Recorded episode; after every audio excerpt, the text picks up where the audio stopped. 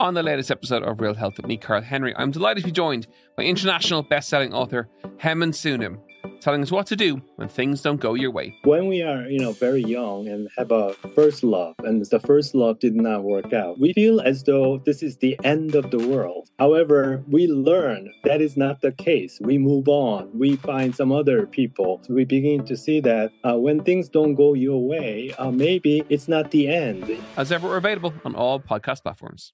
This week on Crime World. There was a Republican police from 1920. I mean, the IRA was effectively trying to run an underground government. And actually, there was a crime wave. 1919, 1920. There's a wave of bank robberies, post office robberies, robberies of individuals, robberies of pubs in Dublin and in rural areas as well. So the IRA tried to actually clamp down on that. They, on occasion, solving bank robberies and giving the money back to the banks. Now, I'm Nicola Tallant, and you can listen to my podcast, Crime World, wherever you get your podcasts. You're listening to the Indo Daily. Now, a special episode of our brand new sister podcast, The Bel Tel. In this episode of The Bel Tel, the new IRA. The new IRA represent a tiny minority in Northern Ireland, but with new blood coming through their ranks, their presence will be difficult to erase. If young people in the, in the six counties have, have um, been more politicised and in some sense radicalised by the events uh, of recent times, then what's wrong with that? They were critically wounded in the crackdown following their murder of journalist Lyra McKee and Derry. I've lost the person that I was supposed to spend the rest of my life with. In one split second, some idiot with a gun took that away. She was shot dead two weeks ago by the new IRA, who continued to launch attacks more than 20 years after the signing of the Northern Ireland Agreement that ended the Troubles. But the dissident Republican group continued to operate.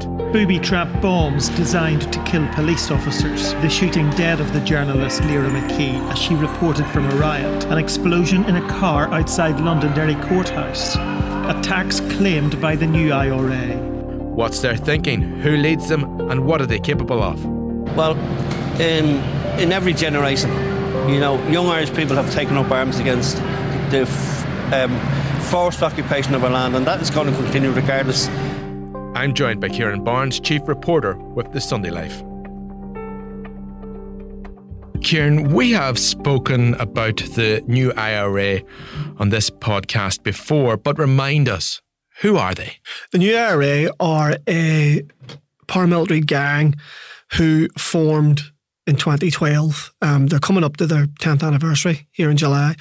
They are they initially were an amalgamation of several different dissident groups, um, including Republican Action Against Drugs, a vigilante group based in Derry, um, the Real IRA, and people who term themselves independent Republicans down in um, East Tyrone. Um, they would have also had some people go over into the new IRA when it was first formed from the dissident group Óglaigh na hÉireann, ONH, as it's known in the media. So they all came together in 2012. They formed this um, this new gang, this new supergroup almost, um, to what they would see as take the fight to the Brits and, and free Ireland from from imperialism. You know these these grand notions that are not never going to be achievable. And politically, I mean. Uh, what is their analysis and what is their strategy? So you believe an armed campaign is justified? Well, I believe that it's inevitable. It will always happen. So long as the country is artificially divided and held by force of arms, people will always um, strike out against that occupation. Well, they, they will tell you that they want to create a 32 county socialist republic, but even if they you know were to do that, it's the classic case of the dog chasing after the car. You know, once the dog catches up with the car, it doesn't know what to do with it, and if by some miracle the, new IRA achieved a 32 county socialist republic, they wouldn't know what to do with it. You know, these are guys who are committed to shooting people, committed to bombing people, committed to taxing criminals. You know, these are the people who you do not want in charge of a country. So, um, the political analysis it's it's based on theories and ideas that were relevant a century ago. Um, they don't fit into modern times, and they're absolutely unachievable. So there's absolutely no reason why the new IRA needs to exist because its goals cannot possibly be achieved. Well, let's let I mean let's let's talk about those theories. There is a political party, Saoradh, which is connected to the new IRA. We mentioned, I mean, the classic 32 county socialist republic. To compare this to Sinn Féin, for example, where would Saoradh sit? Well, Saoradh would see Sinn Féin as sellouts um, because Sinn Féin supports the principle of policing and sits in the Assembly, which uh, enshrines Northern Ireland as part of the part of the UK. There's no getting away from that. Now the Sinn Féin will say they're trying to change it from within, but um, the new IRA look at Sinn Féin and say you support British policing in Ireland, um, you prop up a British uh, former British government in Ireland via the Assembly. Therefore, you're nothing better than uh, a bunch of West Brits. We are witnessing those who claim the legacy of Bobby Sands' progressive republicanism instead help administer the poverty programme at the behest of the very Tory party responsible for its death. Now, Sinn Féin would obviously deny that and disagree with that, but that's what the new IRA would say. The new IRA, it's also important to remember that a lot of its membership, and including Saoradh, a lot of people who be involved in Saoradh, are former members of Sinn Féin former members of the Provisional IRA who share that analysis that, that Sinn Féin are sellouts. So they, they went into the the, the, those in the political end went into Saoradh, and those in the more military end went into the new IRA, um, feeling that they had been let down by both the Provisional IRA and Sinn Féin.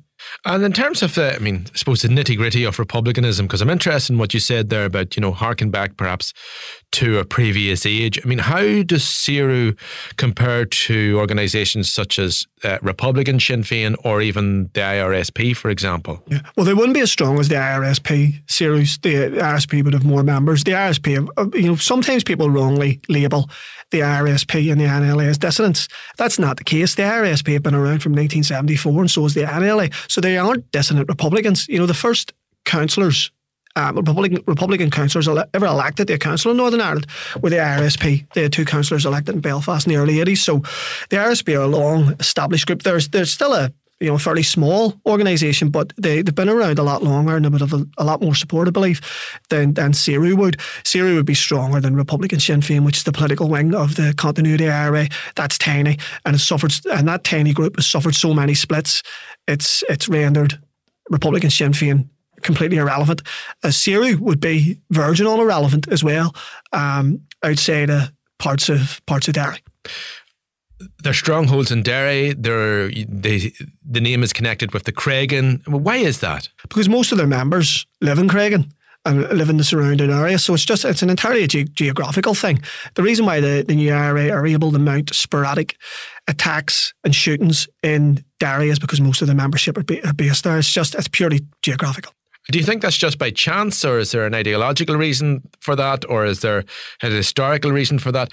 Why aren't they based in Newry, for example? Why aren't they based in South Armagh? Why aren't they based in Fermanagh? The issue with Saoradh was, if you remember, and, and the new IRA, the new IRA was formed out of an amalgamation of several groups: the Real IRA, Independent Republicans in East Tyrone, and RAD, Republican Action Against Drugs, which was based in in the Creggan area, mostly in Derry. So you so you had that group already in existence in in Derry for quite some time. All it did was change its name from RAD to the new IRA.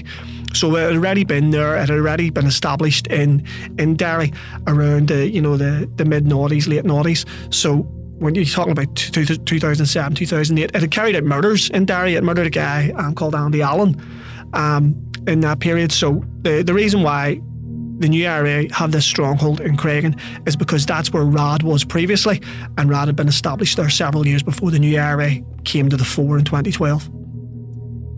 Let's, I mean, let's talk about the current condition of this group. That's what we're here to speak about today. Um, support is a strange word, I suppose, to use. Sometimes we think about that in electoral support. That doesn't, I mean, sometimes a group can have support of some kind on the ground, which doesn't come through in elections. How much popular feeling for them is there in Derry? There isn't that that much. Uh, if you look at the parades they have, um, they're they're pulling in people from Dublin. They're pulling in people from all round, uh, from all parts of Ireland who who be connected to Saoradh the new IRA to take part in these parades. There was a rat uh, in Derry back in April um, after a, a Saoradh Easter parade, which also had new IRA elements involved in it. it. This was the parade that occurred on the third anniversary of the new IRA's murder of the journalist Lyra McKee. And a lot of those people who were taking part in the colour party, you know, the guys with masks on, um, with berets and glasses, they all had southern accents, they all had Dublin accents. So that, that shows you that um, they're, they're pulling people in from all around Ireland to take part in these parades to give the impression that they are stronger than what they actually are. So when, when you look in Derry, there's probably a hardcore of about 30 or 40 new IRA members in Derry. Um, a couple of hundred Saoradh supporters, if that. Um, so they aren't they aren't that strong, but they are dangerous. You know, they are capable of killing people. They are capable of of you know causing mayhem and, and issuing threats and forcing people from their homes. So you might they aren't to be dismissed it would be wrong to dismiss them. They are they are capable of carrying out extreme acts of violence, and when you have an organisation that's capable of that, you know it's always important to to um, keep an eye on them. So day to day, what what would they what would they get up to? What would they do? Well, nothing really. They haven't they haven't done anything in a while. They've been completely rendered. They've been rendered almost obsolete in the last um, two or three years, particularly following the murder of Lyra McKee. The, the, a decision was made at the highest levels of government after Lyra's murder to close down the new IRA. And since then, in Derry alone, from April 2019, you have 17 prominent dissident Republicans connected to Saoradh or connected uh, and this is comments made in court to the new IRA in some way, who are now facing charges.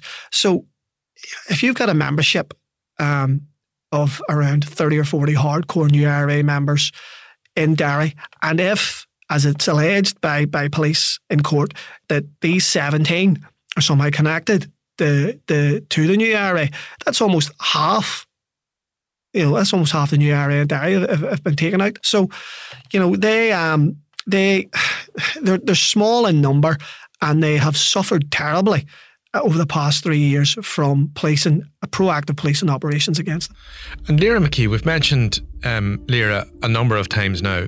Would it be fair to say that perhaps this group and their ideology may may have had more support before taking her life? I think so. And it's not only in Derry, certainly down in Belfast. They've killed um, a couple of civilians down in Belfast as well. They murdered a taxi driver in Ardoyne called Michael McGibbon. It was absolutely shameful what happened to that man. And um, they that they lost a lot of support in, in the Ardoyne area after that. And they obviously murdered Lyra out in. And there would have been people who would have been on the fringes of that organisation, Republicans who may have been warm to Saoradh and warm to the, the, the stance that the, the new IRA take, who, who walked away and, and and, and wiped their hands off the organisation. After that, it was a real own goal. It was, it was an absolute own goal, and it's caused them untold damage. And if you were to talk to anyone within the new IRA, they would tell you that. I think they're they're fairly honest about that, where they would say, you know, this this this caused major problems. This has been the catalyst for our demise almost. In terms of violence, in terms of military action, military type action, or just plain violence, how capable are this group still now? They they could they could they could easily kill you. You know, they've got access to weapons, but the weapons that they have access to aren't that good. Um, if you look in Derry, the gun used to kill Lyra McKee was a Hämmerli. It was basically a target pistol, which um, sports people use. So it was really, really low caliber. It had been stolen during a robbery in Fermanagh some years before, a, a gun shop in Fermanagh.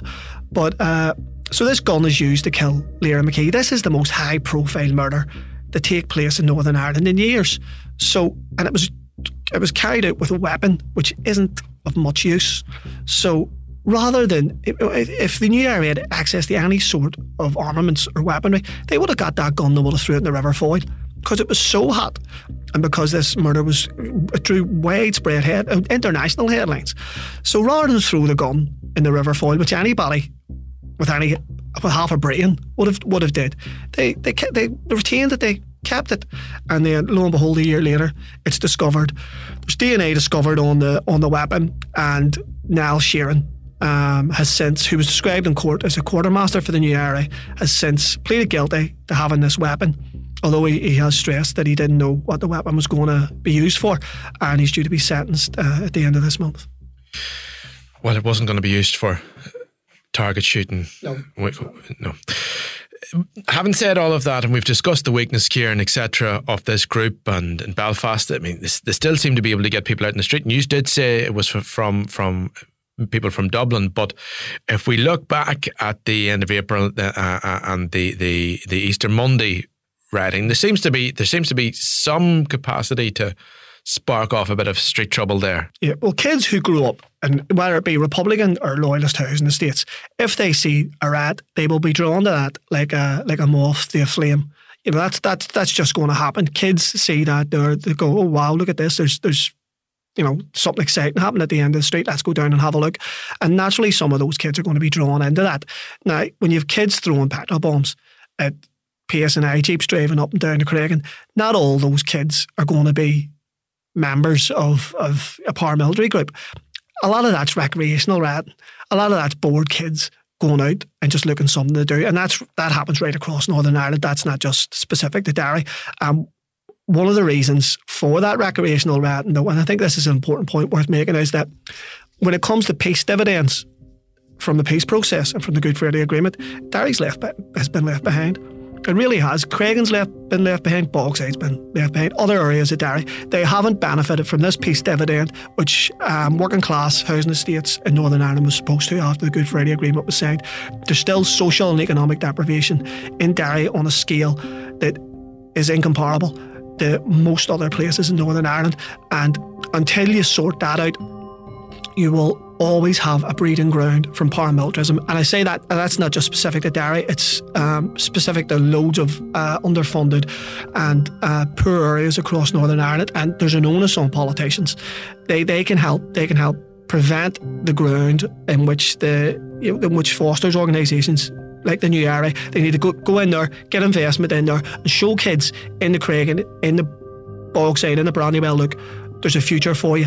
And if you want that future, we can help you achieve that future.